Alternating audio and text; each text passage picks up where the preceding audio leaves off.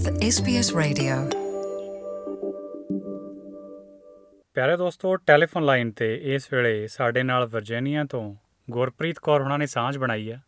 ਸਾਡੀ ਕੋਸ਼ਿਸ਼ ਰਹਿੰਦੀ ਆ ਕਿ ਵੱਖੋ ਵੱਖਰੇ ਕਿੱਤਿਆਂ ਨਾਲ, ਵੱਖੋ ਵੱਖਰੇ ਕਿਸਮ ਦੇ ਰੋਜ਼ਗਾਰ ਨਾਲ ਜੁੜੇ ਲੋਕਾਂ ਨਾਲ ਤੁਹਾਨੂੰ ਮਿਲਾਉਂਦੇ ਰਹੀਏ। ਤੇ ਗੁਰਪ੍ਰੀਤ ਕੌਰ ਹੁਣੀ ਇੱਕ ਕਿਸਾਨ ਵਜੋਂ ਆਪਣੀ ਰੋਜ਼ੀ ਰੋਟੀ ਚਲਾਉਂਦੇ ਨੇ, ਤਾਂ ਹੀ ਸੋਚਿਆ ਕਿਉਂ ਨਾ ਉਹਨਾਂ ਨਾਲ ਅੱਜ ਗੱਲਬਾਤ ਕੀਤੀ ਜਾਵੇ। ਹਾਂਜੀ ਗੁਰਪ੍ਰੀਤ ਸਤਿ ਸ਼੍ਰੀ ਅਕਾਲ ਸਵਾਗਤ ਪ੍ਰੋਗਰਾਮ। ਸਤਿ ਸ਼੍ਰੀ ਅਕਾਲ ਜੀ। ਦੱਸੋ ਸਾਨੂੰ ਥੋੜਾ ਜਿਹਾ ਕਿਸ ਕਿਸਮ ਦੀ ਖੇਤੀ ਕਰਦੇ ਹੋ ਤੇ ਤੁਹਾਡਾ ਇਲਾਕਾ ਕਿਹੜੇ ਪਾਸੇ ਪੈਂਦਾ ਹੈ? ਖਾਸ ਤੌਰ ਤੇ ਉਹ ਲੋਕ ਜੋ ਆਸਟ੍ਰੇਲੀਆ ਦੇ ਨਕਸ਼ੇ ਨੂੰ ਬਹੁਤਾ ਪਛਾਣਦੇ ਨਹੀਂ। ਮੈਂ ਭਾਜੀ ਵਰਜੀਨੀਆ 'ਚ ਕੰਮ ਕਰਦੀ ਆ ਵਰਜੀਨੀਆ ਐਡਲੇਡ ਤੋਂ ਅਹ ਘੰਟੇ ਦੀ ਦੂਰੀ ਤੇ ਆ। ਪਹਿਲਾਂ ਤੇ ਇਹ ਜ਼ਿਆਦਾ ਔਰ ਮੈਂ ਪਲਾਸਟਿਕ ਹਾਊਸ ਹੁੰਦੇ ਆ ਜਿਨ੍ਹਾਂ ਨੂੰ ਆਪਾਂ ਗ੍ਰੀਨ ਹਾਊਸਿਸ ਕਹਿ ਦਿੰਦੇ ਆ ਮੈਂ ਉਹਦੇ ਵਿੱਚ ਟਮਾਟਰ ਲਗਾਉਣ ਦਾ ਕੰਮ ਕਰਦੀ ਆ ਜੀ ਤੇ ਫਿਰ ਇਹ ਆਪਣਾ ਕੰਮਕਾਰ ਆ ਜਾਂ ਇਹ ਕਿਸੇ ਲਈ ਕੰਮ ਕਰਦੇ ਹੋ? ਨਹੀਂ ਜੀ ਮੈਂ ਆਪਣਾ ਕੰਮ ਕਾਰ ਕਰਦੀ ਆ ਮੇਰਾ ਆਪਣਾ ਆ। ਤੇ ਕਿੰਨੀ ਕੁ ਥਾਂ ਹੋਊਗੀ ਇਹ ਤੇ ਕੀ ਤੁਹਾਡੇ ਪਤੀ ਜਾਂ ਤੁਹਾਡਾ ਪਰਿਵਾਰ ਵੀ ਤੁਹਾਡੇ ਨਾਲ ਇਸੇ ਕੰਮ 'ਚ ਜੁਟਿਆ ਹੋਇਆ? ਹਾਂਜੀ ਅਮ ਇਹ ਸਾਢੇ ਕੁ ਤਿੰਨ ਏਕੜ ਦਾ ਫਾਰਮ ਹੈ ਜੀ। ਇਹਦੇ ਵਿੱਚ ਪਲਾਸਟਿਕ ਹਾਊਸ ਬਣਦੇ ਆ ਜਿਵੇਂ ਕੋਈ 10 ਰੂਫਾਂ ਦਾ ਛੱਤਾਂ ਹੁੰਦੀਆਂ ਉਹਨਾਂ ਦਾ ਗਰੁੱਪ ਹੁੰਦਾ ਹੈ ਕਿਤੇ ਪੰਜ ਛੱਤਾਂ ਦਾ ਗਰੁੱਪ ਹੁੰਦਾ ਆ। ਸਾਡੇ ਕੋਲ ਇਸ ਵੇਲੇ 20 ਛੱਤਾਂ ਆ। ਤਾਂ ਇਹਦੇ ਵਿੱਚ ਮੈਂ ਇਕੱਲੀ ਨਹੀਂ ਸਟਾਰਟ ਕੀਤਾ ਸੀ ਕਿਉਂਕਿ ਮੈਂ ਸਟੂਡੈਂਟ ਵੀਜ਼ੇ ਤੇ ਆਈ ਸੀਗੀ ਫਿਰ ਇਸ ਖਿੱਤੇ ਦੀ ਪੜ੍ਹਾਈ ਕੀਤੀ ਉਸ ਤੋਂ ਬਾਅਦ ਮੈਂ ਇਹ ਪ੍ਰੈਕਟੀਕਲ ਸ਼ੁਰੂ ਕੀਤਾ ਫਿਰ ਮੈਨੂੰ ਲੱਗਿਆ ਕਿ ਇਹਦੇ ਵਿੱਚ ਬਹੁਤ ਸਾਰਾ ਪੋਟੈਂਸ਼ੀਅਲ ਹੈ ਤਾਂ ਮੈਂ ਇਹ ਫਿਰ ਆਪਣਾ ਰੋਜ਼ ਰੋਜ਼ਗਾਰ ਹੀ ਬਣਾ ਲਿਆ। ਮੇਰੇ ਹਸਬੰਦ ਨੇ ਉਹ 2 ਸਾਲ ਪਹਿਲਾਂ ਹੀ ਆਏ ਉਹਨਾਂ ਨੇ 2 ਸਾਲ ਪਹਿਲਾਂ ਹੀ ਮੈਨੂੰ ਜੁਆਇਨ ਕੀਤਾ ਅੱਜ ਤੋਂ 5 ਸਾਲ ਪਹਿਲਾਂ ਮੈਂ ਹੀ ਕਰ ਰਹੀ ਸੀਗੀ। ਜੀ ਤੇ ਆਸਟ੍ਰੇਲੀਆ ਕਿਹੜੇ ਸਨ ਚ ਆਉਣਾ ਹੋਇਆ ਤੇ ਕਿਹੜੀ ਪੜ੍ਹਾਈ ਕੀਤੀ ਆ ਤੁਸੀਂ? ਮੈਂ ਆਸਟ੍ਰੇਲੀਆ ਜੀ ਸਪਟੈਂਬਰ 2009 ਵਿੱਚ ਆਈ ਸੀਗੀ ਐਜ਼ ਅ ਸਟੂਡੈਂਟ ਆਈ ਸੀ ਮੈਲਬਨ ਆਈ ਸੀਗੀ ਮੈਂ ਔਰ ਮੈਂ ਆ ਕੇ ਫਿਰ ਐਗਰੀਕਲਚਰ ਤੇ ਹਾਰਟੀਕਲਚਰ ਦੇ ਡਿਪਲੋਮਾਸ ਕੀਤੇ। ਤੇ ਫਿਰ ਉਸੇ ਪੜ੍ਹਾਈ ਨੂੰ ਤੁਸੀਂ ਖੇਤੀਬਾੜੀ ਚ ਢਾਲ ਲਿਆ ਤੇ ਇਹਦੇ ਵਿੱਚ ਹੀ। ਫਿਰ ਪੀਆਰ ਵਗੈਰਾ ਲਈ? ਹਾਂਜੀ ਮੈਂ ਬੇਸਿਕਲੀ ਜਿਹੜਾ ਪਹਿਲਾ ਮੋਟਿਵ ਸੀਗਾ ਉਹ ਤਾਂ ਸ਼ਾਇਦ ਸਿਰਫ ਪੀਆਰ ਹੀ ਸੀਗਾ। ਫਿਰ 5 ਸਾਲ ਮੈਲਬਨ ਲਗਾਉਣ ਤੋਂ ਬਾਅਦ ਜਦੋਂ ਉੱਥੇ ਕੋਈ ਜ਼ਿਆਦਾ ਬ੍ਰਾਈਟ ਆਪਸ਼ਨਸ ਨਹੀਂ ਮਿਲੀਆਂ ਤਾਂ ਫਿਰ ਲੱਗਿਆ ਵੀ ਮੈਨੂੰ ਰੀਜਨਲ ਏਰੀਆ 'ਚ ਹੀ ਆਉਣਾ ਪਿਆ। ਉਹ ਇੱਕ ਸ਼ਾਇਦ ਮਜਬੂਰੀ ਸੀ ਉਸ ਟਾਈਮ ਜਿਹੜਾ ਕਿ ਅੱਜ ਜਨੂਨ ਬਣ ਚੁੱਕਿਆ ਆ। ਤਾਂ ਫਿਰ ਅਸੀਂ ਮੈਂ 5 ਸਾਲ ਦੀ ਪੜ੍ਹਾਈ ਕਰਨ ਤੋਂ ਬਾਅਦ ਫਿਰ ਐਡੀਲੇਡ ਜਦੋਂ ਆਈ ਤਾਂ ਮੈਨੂੰ ਇੱਥੋਂ ਆਉਣ ਲਈ ਸਪਾਂਸਰ ਚਾਹੀਦੀ ਸੀਗੀ। ਫਿਰ ਮੈਂ ਜਦੋਂ ਉਹ ਕੰਮ ਕਿਸੇ ਲਈ ਪਹਿਲਾਂ ਸ਼ੁਰੂ ਕੀਤਾ ਫਿਰ ਲੱਗਿਆ ਕਿ ਨਹੀਂ ਇਹਦੇ ਵਿੱਚ ਮੈਂ ਜੰਮ ਸਕਦੀ ਆ ਤਾਂ ਮੈਂ ਫਿਰ ਆਪਣਾ ਸ਼ੁਰੂ ਕਰ ਲਿਆ। ਤੇ ਜਦ ਆਪਾਂ ਹੌਟ ਹਾਊਸ ਦੀ ਖੇਤੀ ਦੀ ਗੱਲ ਕਰਦੇ ਆ ਤਾਂ ਇਹਦੇ ਵਿੱਚ ਹੋਰ ਕਿਹੜੀਆਂ-ਕਿਹੜੀਆਂ ਫਸਲਾਂ ਜਿਹੜੀਆਂ ਉਗਾਈਆਂ ਜਾਂਦੀਆਂ ਹੋਰ ਕਿਹੜੀਆਂ-ਕਿਹੜੀਆਂ ਸਬਜ਼ੀਆਂ ਦੀ ਖੇਤੀ ਕੀਤੀ ਜਾਂਦੀ ਆ? ਤੁਸੀਂ ਤਾਂ ਮੇਰਾ ਖਿਆਲ ਕੱਲੇ ਟਮਾਟਰਾਂ ਨਾਲ ਹੀ ਹੋ ਜਾਂ ਕਕੰਬਰ ਵੀ ਆ ਖੀਰਾ ਵੀ ਆ? ਖੀਰਾ ਵੀ ਹੈ ਜੀ ਜਿਹੜੇ ਲੈਬਨੀਜ਼ ਆਪਣੇ ਛੋਟੇ ਕਿਊਕੰਬਰ ਹੈ ਮੈਂ ਉਹ ਵੀ ਲਗਾਉਣੀ ਆ ਇਸ ਤੋਂ ਇਲਾਵਾ ਅਸੀਂ ਸਰਦੀਆਂ ਵਿੱਚ ਜ਼ੁਕੀਨੀ ਲਗਾਉਨੇ ਆ ਜਿਹੜੀ ਕਿ ਇੱਕ ਬਹੁਤ ਹੈਲਦੀ ਆਪਣਾ ਨੂੰ ਬਹੁਤ ਜ਼ਿਆਦਾ ਪੌਸ਼ਟਿਕ ਮੰਨੀ ਜਾਂਦੀ ਹੈ ਔਰ ਸਰਦੀਆਂ ਨੂੰ ਇਸ ਕਰਕੇ ਲਗਾਈ ਜਾਂਦੀ ਹੈ ਕਿਉਂਕਿ ਸਰਦੀਆਂ ਨੂੰ ਇੱਕ ਤਾਂ ਸਾਨੂੰ ਪ੍ਰਾਈਸ ਵਧੀਆ ਮਿਲਦਾ, ਇੱਕ ਉਹਦੀ ਡਿਮਾਂਡ ਜਿਹੜੀ ਆ ਉਹ ਬਹੁਤ ਹਾਈ ਹੁੰਦੀ ਆ। ਗਰਮੀਆਂ ਨੂੰ ਉਹ ਆਮ ਤੌਰ ਤੇ ਓਪਨ ਫੀਲਡ ਵਿੱਚ ਕੀਤੀ ਜਾਂਦੀ ਖੁੱਲੇ ਖੇਤਾਂ ਦੇ ਵਿੱਚ ਜਿਵੇਂ ਮੈਦਾਨ ਹੁੰਦੇ ਆ। ਪਰ ਸਿਆਲਾਂ ਨੂੰ ਉਹ ਨਹੀਂ ਹੁੰਦੀ, ਇਸ ਕਰਕੇ ਅਸੀਂ ਹੌਟ ਹਾਊਸ ਦੇ ਵਿੱਚ ਉਹ ਕਰਦੇ ਆ ਕੈਪਸਿਕਮ ਦੀ ਖੇਤੀ ਵੀ ਹੁੰਦੀ ਆ, ਅਸੀਂ ਐਗ ਪਲਾਂਟ ਵੀ ਲਗਾਉਂਦੇ ਆ ਲਾਈਕ ਆਪਣਾ ਫਸਲੀ ਚੱਕਰ ਹੁੰਦਾ ਨਾ ਜੀ, ਉਸ ਹਿਸਾਬ ਦੇ ਨਾਲ ਅਸੀਂ ਫਸਲਾਂ ਲਗਾਉਂਦੇ ਆ। ਜਾਣੀ ਹੌਟ ਹਾਊਸ ਵਿਹਲਾ ਨਹੀਂ ਰਹਿਣ ਦਿੰਦੇ। ਅਹ ਨਹੀਂ ਜੀ ਵਿਹਲਾ ਰਹਿਣ ਨਹੀਂ ਦੇਈਦਾ ਕਿਉਂਕਿ ਉਹਦੇ ਚ ਇਹ ਜਿਹੜਾ ਕੰਮ ਆ ਫਸਲੀ ਚੱਕਰ ਹੋਣ ਕਰਕੇ ਉਹ ਅਕਸਰ ਹੀ ਬਿਜ਼ੀ ਰਹਿੰਦਾ ਆ। ਤੇ ਵੱਡੀ ਗੱਲ ਛੱਤ ਥੱਲੇ ਕੰਮ ਕਰਨਾ ਤਾਂ ਫਿਰ ਸਾਲ ਭਰ ਕੰਮ ਮਿਲਦਾ ਤੇ ਕੰਮ ਹੁੰਦਾ ਰਹਿੰਦਾ। ਖੁੱਲੇ ਖੱਤਿਆਂ 'ਚ ਕੰਮ ਹਾਂ। ਕਰਨਾ ਵੈਸੇ ਵੀ ਥੋੜਾ ਜਿਹਾ ਔਖਾ ਹੁੰਦਾ। ਭਾਵੇਂ ਹੌਟ ਹਾਊਸ 'ਚ ਗਰਮੀਆਂ 'ਚ ਤਾਂ ਵੈਸੇ ਬਹੁਤ ਗਰਮੀ ਹੋ ਜਾਂਦੀ ਹੋਣੀ ਆ। ਹਾਂਜੀ ਬਹੁਤ ਗਰਮੀ ਹੁੰਦੀ ਹੈ ਔਰ ਕਈ ਵਾਰੀ ਅਸੀਂ 4 ਵਜੇ ਸਟਾਰਟ ਕਰਦੇ ਆ ਆਪਾਂ ਨੂੰ ਇੱਥੇ ਲਾਈਟਸ ਮਿਲਦੀਆਂ ਨਾ ਜੀ ਛੋਟੀਆਂ ਜਿਵੇਂ ਆਪਣੀਆਂ ਟਾਰਚ ਹੁੰਦੀਆਂ ਆ ਉਹ ਅਸੀਂ ਸਿਰ ਤੇ ਬੰਨ ਕੇ ਫਿਰ ਛੇਤੀ ਸਟਾਰਟ ਕਰਕੇ ਲਾਈਕ 10 10:30 ਵਜੇ ਅਸੀਂ ਘਰ ਆ ਜਾਂਦੇ ਆ ਵਾਪਸ ਤੇ ਫਿਰ ਸ਼ਾਮ ਨੂੰ ਫਿਰ ਦੁਬਾਰਾ ਦੂਸਰਾ ਹੱਲਾ ਲਾਉਣ ਜਾਈਦਾ ਆ। ਗਰਮੀਆਂ ਨੂੰ ਇਦਾਂ ਖੇਤੀ ਹੁੰਦੀ ਆ। ਜੀ ਤੁਹਾਡੇ ਸ਼ਬਦ ਤੋਂ ਹੀ ਸਪਸ਼ਟ ਹੁੰਦਾ ਕਿ ਇਹ ਕੰਮ ਵਾਕਈ ਹੱਲੇ ਵਾਲਾ। ਤੇ ਤੁਹਾਡੇ ਫਿਰ ਪਤੀ। ਵੀ ਤੁਹਾਡੇ ਨਾਲ ਖੇਤੀਬਾੜੀ 'ਚ ਹੱਥ ਵਟਾਉਂਦੇ ਆ? ਦੋਨੋਂ ਮੀਆਂ ਬੀਵੀ ਮਿਲ। ਜੁਲ ਕੇ?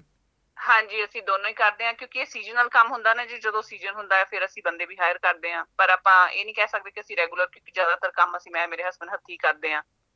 ਜੀ ਤੇ ਫਿਰ ਰਹਿਣਾ ਵੀ ਤੁਹਾਡਾ ਇਸੇ ਫਾਰਮ ਦੇ ਵਿੱਚ ਆ ਜਾਂ ਕਿਤੇ ਨੇੜੇ ਤੇੜੇ ਹੋਰ ਰਹਿੰਦੇ ਹੋ? ਮੈਂ ਦਸ ਥੋੜਾ ਮਿੰਟ ਜਿਹਾ ਦੀ ਤੁਹਾਡੀ drive ਨਾ ਹੈ ਜੀ। ਜ਼ਿੰਦਗੀ ਬਾਰੇ ਵੀ ਆਪਣੇ ਸੁਣਨ ਵਾਲਿਆਂ ਨੂੰ ਦੱਸਣਾ ਚਾਹੁੰਦਾ ਕਿ ਪਿੰਡਾਂ ਦੀ ਖੇਤਾਂ ਦੀ ਜ਼ਿੰਦਗੀ ਕਿਹੋ ਜਿਹੀ ਹੁੰਦੀ? ਤੇ ਫਿਰ ਇਹ ਫਾਰਮ ਬਟ- ਤੁਹਾਡਾ ਦੂਰ ਪੈਂਦਾ ਜਾਂ ਘਰ ਵਿੱਚ ਹੀ ਆ? ਨਹੀਂ ਜੀ 10 ਮਿੰਟ ਦੀ ਡਰਾਈਵ ਹੈ ਘਰ ਤੋਂ ਫਾਰਮ ਦੀ। ਤੇ ਕੋਈ ਬਹੁਤਾ ਨਹੀਂ ਫਿਰ ਤਾਂ? ਨਹੀਂ ਜੀ ਬਹੁਤਾ ਜ਼ਿਆਦਾ ਨਹੀਂ ਹੈਗਾ ਕਿਉਂਕਿ ਅਸੀਂ ਰੀਜਨਲ ਏਰੀਆ 'ਚ ਹੀ ਰਹਿੰਦੇ ਹਾਂ ਸਾਰਾ ਪਿੰਡੂ ਮਾਹੌਲ ਹੈ ਪਿੰਡੂ ਹੀ ਖੇਤਰ ਹੈ। ਔਰ ਤੁਸੀਂ ਕਦੀ ਵੀ ਕੋਈ ਵੀ ਵਰਜੀਨੀਆ ਚ ਆਉਣਾ ਚਾਹਵੇ ਤਾਂ ਵਰਜੀਨੀਆ ਨੂੰ ਪਲਾਸਟਿਕ ਹਾਊਸਸ ਦੇ ਨਾਂ ਨਾਲ ਜਾਣਿਆ ਜਾਂਦਾ। ਆਪਾਂ ਨੂੰ ਦੂਰ ਤੋਂ ਹੀ ਉਹ ਪਲਾਸਟਿਕ ਦੀਆਂ ਵਾਈਟ ਛੱਤਾਂ ਜਿਹੜੀਆਂ ਉਹ ਦਿਖਣੀਆਂ ਸ਼ੁਰੂ ਹੋ ਜਾਂਦੀਆਂ ਆ ਫਰੀਵੇ ਤੋਂ ਹੀ।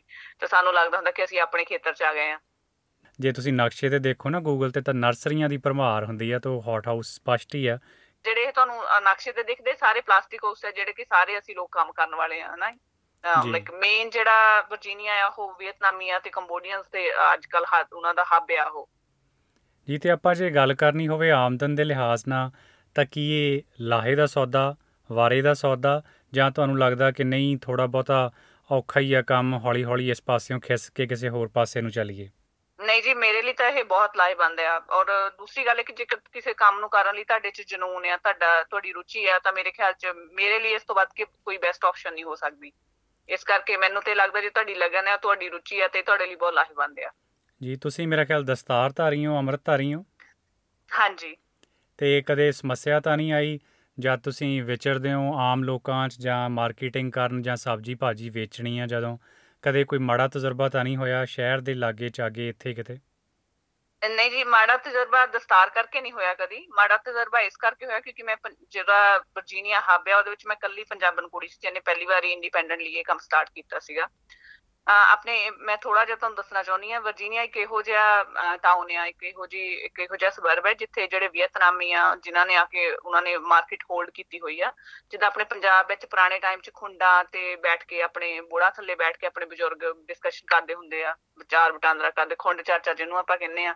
ਇੱਥੇ ਤੁਸੀਂ ਅੱਜ ਕੱਲ ਵੀ ਜਿਹੜੇ ਅਹ, ਵੀਅਤਨਾਮੀ ਆ ਉਹਨਾਂ ਦੀ ਖੁੰਡ ਚਰਚਾ ਦੇਖੋਗੇ ਜਿਹੜੀਆਂ ਸ਼- ਅਹ, ਦੁਕਾਨਾਂ ਆ ਇੱਥੇ ਜਿੱਥੋਂ ਆਪਾਂ ਨੂੰ ਫਰਟੀਲਾਈਜ਼ਰ ਮਿਲਦੇ ਆ ਖਾਦਾਂ ਕੀੜੇ ਮਾਰ ਦਵਾਈਆਂ ਲੈ ਕੇ ਆਉਂਦੇ ਆ।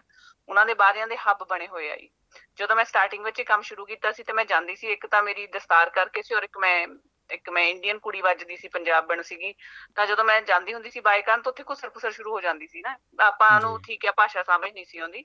ਪਰ ਜਦੋਂ ਮੈਨੂੰ ਪਤਾ ਸੀਗਾ ਕਿ ਘੁਸਰ ਫੁਸਰ ਹੋਣ ਸ਼ੁਰੂ ਹੋਈ ਹੈ ਜਦੋਂ ਮੈਂ ਆਪਣੀ ਗੱਡੀ ਚੋਂ ਨਿਕਲੀ ਆ ਕੁਝ ਲੈਣ ਦੇ ਲਈ ਤਾਂ ਮੈਨੂੰ ਬੜਾ ਅਜੀਬ ਲੱਗਦਾ ਸੀ। ਥੋੜੇ ਕੁ ਦਿਨ ਤਾਂ ਮੈਂ ਦੇਖਿਆ ਵੀ ਕੋਈ ਗੱਲ ਨਹੀਂ।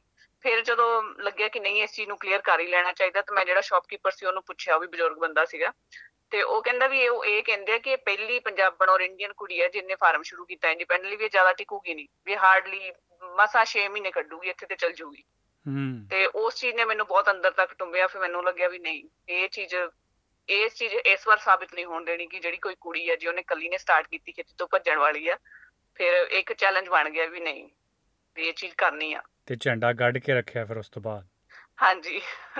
ਪਰਮਾਤਮਾ ਨਾਲ ਆ। ਝੰਡਾ ਗੱਡਿਆ ਹੋਇਆ ਜੀ। ਤੇ ਤੁਹਾਡੀ ਹੌਸਲੇ ਦੀ ਵੀ ਅਸੀਂ ਦਾਤ ਦਿੰਨੇ ਆ ਖਾਸ ਤੌਰ ਤੇ ਉਦੋਂ ਜਦ. ਆਪਾਂ ਅੰਤਰਰਾਸ਼ਟਰੀ ਔਰਤ ਦਿਹਾੜਾ ਮਨਾ ਰਹੇ ਆ ਜਿਹਦੇ ਵਿੱਚ ਖਾਸ ਤੌਰ ਤੇ ਅਸੀਂ ਉਹਨਾਂ ਔਰਤਾਂ ਨੂੰ ਆਪਣਾ ਸਤਿਕਾਰ ਪੇਸ਼ ਕਰਦੇ ਆ ਜਿਨ੍ਹਾਂ ਨੇ ਆਪੋ ਆਪਣੇ ਮੁਕਾਮ 'ਚ ਕੁਝ ਹਾਸਲ ਕੀਤਾ ਹੋਵੇ ਜਾਂ ਕੁਝ ਵੱਖਰਾ ਕੀਤਾ ਹੋਵੇ ਮਰਦ ਪ੍ਰਧਾਨ ਕਿੱਤੇ ਜਾਂ ਮਰਦ ਪ੍ਰਧਾਨ ਸਨਅਤ 'ਚ ਕੰਮ ਕਰਨਾ ਔਰਤਾਂ ਲਈ ਅਕਸਰ ਇੱਕ ਚੁਣੌਤੀ ਹੋ ਨਿਬੜਦਾ ਇਸ ਤੋਂ ਇਲਾਵਾ। ਤੁਹਾਨੂੰ ਕਦੇ ਕੋਈ ਹੋਰ ਸਮੱਸਿਆ ਦਾ ਸਾਹਮਣਾ ਤਾਂ ਨਹੀਂ ਕਰਨਾ ਪਿਆ ਅਮ, ਸਮੱਸਿਆ ਫਿਰ ਆਪਾਂ ਨੂੰ ਜੇ ਆਪਾਂ ਕਹੀਏ ਸਰੀਰਕ ਪੱਖੋਂ ਤਾਂ ਕਿਉਂਕਿ ਜਿਹੜਾ ਪਲਾਸਟਿਕ ਹਾਊਸ ਵਿੱਚ ਕੰਮ ਹੈ ਉਹ ਜ਼ਿਆਦਾ ਆਪਾਂ ਹੱਥੀਂ ਕਰਦੇ ਆ ਮੈਨੂਅਲੀ ਹੁੰਦਾ ਹੈ। ਉਹਦੇ ਵਿੱਚ ਆਪਾਂ ਮਸ਼ੀਨਰੀ ਬਹੁਤ ਘੱਟ ਯੂਜ਼ ਕਰਦੇ ਆ ਸਪਰੇਅ ਕਰਨੀ 25 25 ਕਿਲੋ ਵਾਲੇ ਜਿਹੜੇ ਖਾਦ ਦੇ ਥੈਲੇ ਆ ਜਾਂ 25 ਜਾਂ 20 ਲੀਟਰ ਵਾਲੀਆਂ ਜਿਹੜੀਆਂ ਆਪਾਂ ਫ- ਆਪਾਂ ਫਸਲਾਂ ਲਈ ਸਪਰੇਆਂ ਯੂਜ਼ ਕਰਦੇ ਆ ਉਹ ਆਪ ਖੋਲਣੀਆਂ ਪਾਉਣੀਆਂ। ਈਵਨ ਕਿ ਜਿਹੜਾ ਸਪਰੇਅ ਵਾਲਾ ਇੰਜਨ ਹੈ ਕਿਉਂਕਿ ਉਹ ਵੀ ਆਪਾਂ ਹੱਥ ਨਾਲ ਕਰਦੇ ਆ ਉਹ ਸਾਰੀਆਂ ਚਲਾਉਣੀਆਂ ਸਟਾਰਟਿੰਗ ਵਿੱਚ ਥੋੜਾ ਹਾਰਡ ਲੱਗਦਾ ਸੀ, ਪਰ ਹੁਣ ਤਾਂ ਮੀਨਸ ਵੀ ਰੜ ਕੇ ਇੰਨੇ ਪੱਕ ਗਏ ਆ ਕਿ ਹੁਣ ਉਹ ਚੀਜ਼ਾਂ ਔਖੀਆਂ ਨਹੀਂ ਲੱਗਦੀਆਂ। ਅਮ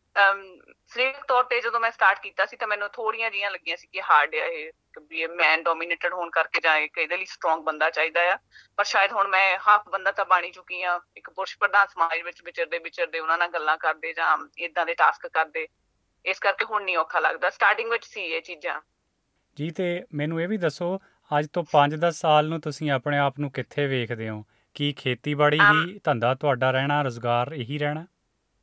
ਉਮੀਦ ਤਾਂ ਇਹੀ ਕਰਦੇ ਹਾਂ ਜੀ ਕਿ ਇਹੀ ਰੁਜ਼ਗਾਰ ਰੱਖਣਾ ਹੈ, ਕਿਉਂਕਿ ਜਿਸ ਰੁਜ਼ਗਾਰ ਨੂੰ ਆਪਾਂ ਖੁਦਗਰਜੀ ਨਾਲ ਆਪਣੀ ਆਪਣੀ ਖੁਦਗਰਜੀ ਤੇ ਜੀ ਕੇ ਕਰ ਰਹੇ ਹਾਂ, ਆਪਾਂ ਕਿਸੇ ਦੇ ਅੰਡਰ ਕੰਮ ਨਹੀਂ ਕਰਦੇ, ਤੁਸੀਂ ਮਾਰਕੀਟਿੰਗ ਖੁਦ ਕਰਦੇ ਆ ਆਪਣੀ ਫਸਲ ਦਾ ਭਾਅ ਨਿਸ਼ਚਿਤ ਕਰਨ ਵਿੱਚ ਤੁਸੀਂ ਕਾਮਯਾਬ ਹੋ ਜਾਂਦੇ ਆ ਕਿਤੇ ਬਹੁਤ ਸਿਰੜ ਆ ਗਏ।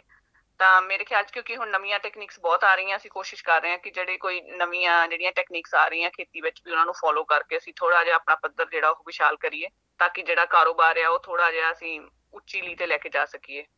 ਤੇ ਜਾਂਦੇ ਜਾਂਦੇ ਆਪਣੇ ਪਰਿਵਾਰ ਬਾਰੇ ਦੱਸਣਾ ਚਾਹੁੰਦੇ ਹੋ ਤੇ ਪ੍ਰਵਾਸ ਦਾ ਇਹ ਸਫ਼ਰ ਤੁਹਾਨੂੰ ਪੰਜਾਬ ਚੋਂ ਕਿਹੜੇ ਇਲਾਕੇ ਚੋਂ ਖਿੱਚ ਕੇ ਇੱਥੇ ਲੈ ਕੇ ਆਇਆ? ਪੰਜਾਬ 'ਚ ਜੀ ਮੈਂ ਜਲੰਧਰ ਜ਼ਿਲ੍ਹੇ ਤੋਂ ਬਿਲੋਂਗ ਕਰਦੀ ਹਾਂ ਉਹਦੇ ਨੇੜੇ ਹੀ ਸਾਡਾ ਪਿੰਡ ਹੈ ਅਮ, ਹੀਰਾਪੁਰ ਹੇਲਰ ਹੈ। ਅਮ, ਮੈਂ ਖੇਤੀਬਾੜੀ ਵਾਲੇ ਪਰਿਵਾਰ ਨਾਲ ਹੀ ਸੰਬੰਧਿਤ ਹਾਂ ਪਰ ਪੰਜਾਬ ਵਿੱਚ ਇੱਕ ਹੁੰਦਾ ਨਾ ਕਿ ਕੁੜੀਆਂ ਜ਼ਿਆਦਾ ਕਾਲਜ ਚਲ ਜਾਂਦੀਆਂ ਘਰੋਂ ਪਾਕਟ ਮਨੀ ਖੁੱਲੀ ਮਿਲਦੀ ਹੈ ਤਾਂ ਆਪਾਂ ਕਦੀ ਅਸੀਂ ਅਮ, ਉੱਥੇ ਡੇਰੇ ਤੇ ਰਹਿੰਦੇ ਹਾਂ ਆਪਣੇ ਖੇਤਾਂ ਦੇ ਵਿੱਚ ਸਾਡਾ ਫਾਰਮ ਹਾਊਸ ਆ। ਤਾਂ ਵੀ ਕਦੀ ਮੈਂ ਖੇਤ ਵਿੱਚ ਨਹੀਂ ਸੀ ਗਈ। ਔਰ ਤੁਸੀਂ ਸੱਚ ਮੰਨਣਾ, ਮੇਰੇ ਮੰਮੀ ਜਦੋਂ ਮੈਨੂੰ 5 ਸਾਲ ਬਾਅਦ ਉਹਨਾਂ ਨੇ ਜੁਆਇਨ ਕੀਤਾ ਇੱਥੇ ਆ ਕੇ, ਉਦੋਂ ਮੈਂ ਫਾਰਮ ਕਰਦੀ ਸੀਗੀ। ਘਰਦਿਆਂ ਲਈ ਪਹਿਲਾਂ ਤਾਂ ਸਪੋਰਟਿਵ ਨਹੀਂ ਸੀ ਲੱਗਦਾ, ਉਹਨਾਂ ਨੂੰ ਲੱਗਦਾ ਸੀ ਕਿ ਕੁੜੀ ਸ਼ਾਇਦ ਪੱਕੀ ਹੋਣ ਕਰਕੇ ਕੰਮ ਕਰ ਰਹੀ ਆ। ਜਿਸ ਦਿਨ ਮੇਰੇ ਮਦਰ ਪਹਿਲੀ ਵਾਰੀ ਆਏ, ਉਹਨਾਂ ਨੇ ਮੇਰੀਆਂ ਅੱਡੀਆਂ ਫਟੀਆਂ ਔਰ ਮੇਰੇ ਕੱਪੜੇ ਥੋੜੇ ਜਿਹੇ ਇਦਾਂ ਦੇ ਦੇਖੇ ਜਾਂ ਮੈਨੂੰ ਰੋਜ਼ ਕੰਮ ਕਰਦੇ ਦੇਖਣਾ ਤੋਂ ਆ ਕੇ ਦੋ ਹਫ਼ਤੇ ਤਾਂ ਬਹੁਤ ਰੋਏ। ਉਹਨਾਂ ਨੂੰ ਲੱਗਿਆ ਕਿ ਪਤਾ ਨਹੀਂ ਕੁੜੀ ਮੇਰੀ ਕਿੱਥੇ ਫਸ ਗਈ ਆ। ਪਰ ਫਿਰ ਹੌਲੀ ਹੌਲੀ ਸ਼ਾਇਦ ਉਹਨਾਂ ਨੂੰ ਇਸ ਚੀਜ਼ ਦਾ ਅਹਿਸਾਸ ਹੋਇਆ ਕਿ ਕਿਸੇ ਦੇ ਅੰਡਰ ਕੰਮ ਕਰਨ ਨਾਲੋਂ ਵਧੀਆ ਕਿ ਉਹ ਇੰਡੀਪੈਂਡੈਂਟ ਆਪਣੇ ਸਿਰ ਖੁਦ, ਆਪਣੀ ਖੁਦਗਰਜੀ ਨਾਲ ਕੰਮ ਕਰਦੀ ਆ। ਹੁਣ ਤਾਂ ਫੈਮਿਲੀ ਦੀ ਬਹੁਤ ਸਪੋਰਟ ਹੈ। ਖੁਸ਼ੀ ਹੋਈ ਇਹ ਗੱਲ ਜਾਣ ਕੇ ਤੇ ਔਰਤ ਦਿਹਾੜੇ ਤੇ ਵਿਸ਼ੇਸ਼ ਆਪਣੀ ਹਾਨ ਪ੍ਰਮਾਣ ਨੂੰ, ਉਹਨਾਂ ਔਰਤਾਂ ਨੂੰ ਜੋ ਕੁਝ ਵੱਖਰਾ ਕਰਨਾ ਚਾਹੁੰਦੀਆਂ ਕੁਝ ਜ਼ਿੰਦਗੀ 'ਚ ਹਾਸਲ ਕਰਨਾ ਚਾਹੁੰਦੀਆਂ, ਦ੍ਰਿੜਤਾ ਨਾਲ ਜਜ਼ਬੇ ਨਾਲ ਹੌਸਲੇ ਨਾਲ ਉਹਨਾਂ ਸਾਰੀਆਂ ਔਰਤਾਂ ਲਈ ਤੁਹਾਡਾ ਕੀ ਸੁਨੇਹਾ ਹੋਊਗਾ? ਅਹ ਮੈਂ ਤਾਂ ਭਾਜੀ ਆਪਣੇ ਆਪਣੇ ਵਰਗੀਆਂ ਬਹੁਤ ਸਾਰੀਆਂ ਕੁੜੀਆਂ ਨੂੰ ਇਹੀ ਸੁਨੇਹਾ ਦੇਣਾ ਚਾਹੁੰਦੀ ਆ ਕਿ ਜੇਕਰ ਔਰਤ ਰੱਬ ਨੇ ਇੱਕ ਇਦਾਂ ਦਾ ਦਲੇਰ ਇਹ ਜਿਹੜਾ ਜੀਵ ਹੈ ਦੁਨੀਆ ਤੇ ਪੈਦਾ ਕੀਤਾ ਹੋਇਆ, ਜੇਕਰ ਉਹ ਘਰ-ਬਾਰ ਨੂੰ ਔਰ ਆਪਣੇ ਚੁੱਲ੍ਹੇ ਚੌਂਕੇ ਨੂੰ ਇੰਨੇ ਸੱਚੇ ਢੰਗ ਨਾਲ ਸੰਭਾਲ ਸਕਦੀ ਹੈ ਤਾਂ ਉਹ ਆਪਣੇ ਸੁਪਨਿਆਂ ਨੂੰ ਪੂਰਾ ਕਰਨ ਲਈ ਜੇ ਉਹਦੇ 'ਚ ਜਨੂਨ ਹੈ, ਤਾਂ ਉਹਦੀ ਉਡਾਰੀ ਮਾਰਨ ਲਈ ਉਹਨੂੰ ਕਿਸੇ ਹੋਰ ਖੰਭਾਂ ਦੀ ਲੋੜ ਨਹੀਂ ਹੈਗੀ। ਜੇਕਰ ਉਹ ਥੋੜਾ ਜਿਹਾ ਹੌਸਲਾ ਤੇ ਜਜ਼ਬਾ ਰੱਖਦੀ ਹੈ ਤਾਂ ਉਹ ਕਿਸੇ ਵੀ ਮੰਜ਼ਿਲ ਨੂੰ ਸਰ ਕਰ ਸਕਦੀ ਆ ਇਸ ਕਰਕੇ ਜਿਹੜੇ ਸਾਡੇ ਸੁਪਨੇ ਆ ਉਹਨਾਂ ਨੂੰ ਪੂਰਾ ਕਰਨ ਦਾ ਸਾਨੂੰ ਪੂਰਾ ਹੱਕ ਹੈ। ਚਾਹੇ ਉਹ ਮੇਲ ਡੋਮੀਨੇਟਡ ਹੋਵੇ ਚਾਹੇ ਅਸੀਂ ਆਪਣੇ ਖਿੱਤੇ ਵਿੱਚ ਮਸ਼ਹੂਰ ਹੋਈਏ। ਇਸ ਕਰਕੇ ਸਾਡੇ 'ਚ ਇਹੋ ਜੀ ਕੋਈ ਰੁਕਾਵਟ ਨਹੀਂ ਜੇਕਰ ਤੁਹਾਡੇ ਵਿੱਚ ਜਜ਼ਬਾ ਆ ਜਨੂਨ ਆ। ਜੀ ਬਹੁਤ ਬਹੁਤ ਮਿਹਰਬਾਨੀ ਗੁਰਪ੍ਰੀਤ ਸਾਡੇ ਨਾਲ ਗੱਲ ਕਰਨ ਲਈ। ਧੰਨਵਾਦ। ਸ਼ੁਕਰੀਆ ਜੀ। You're with SBS Radio.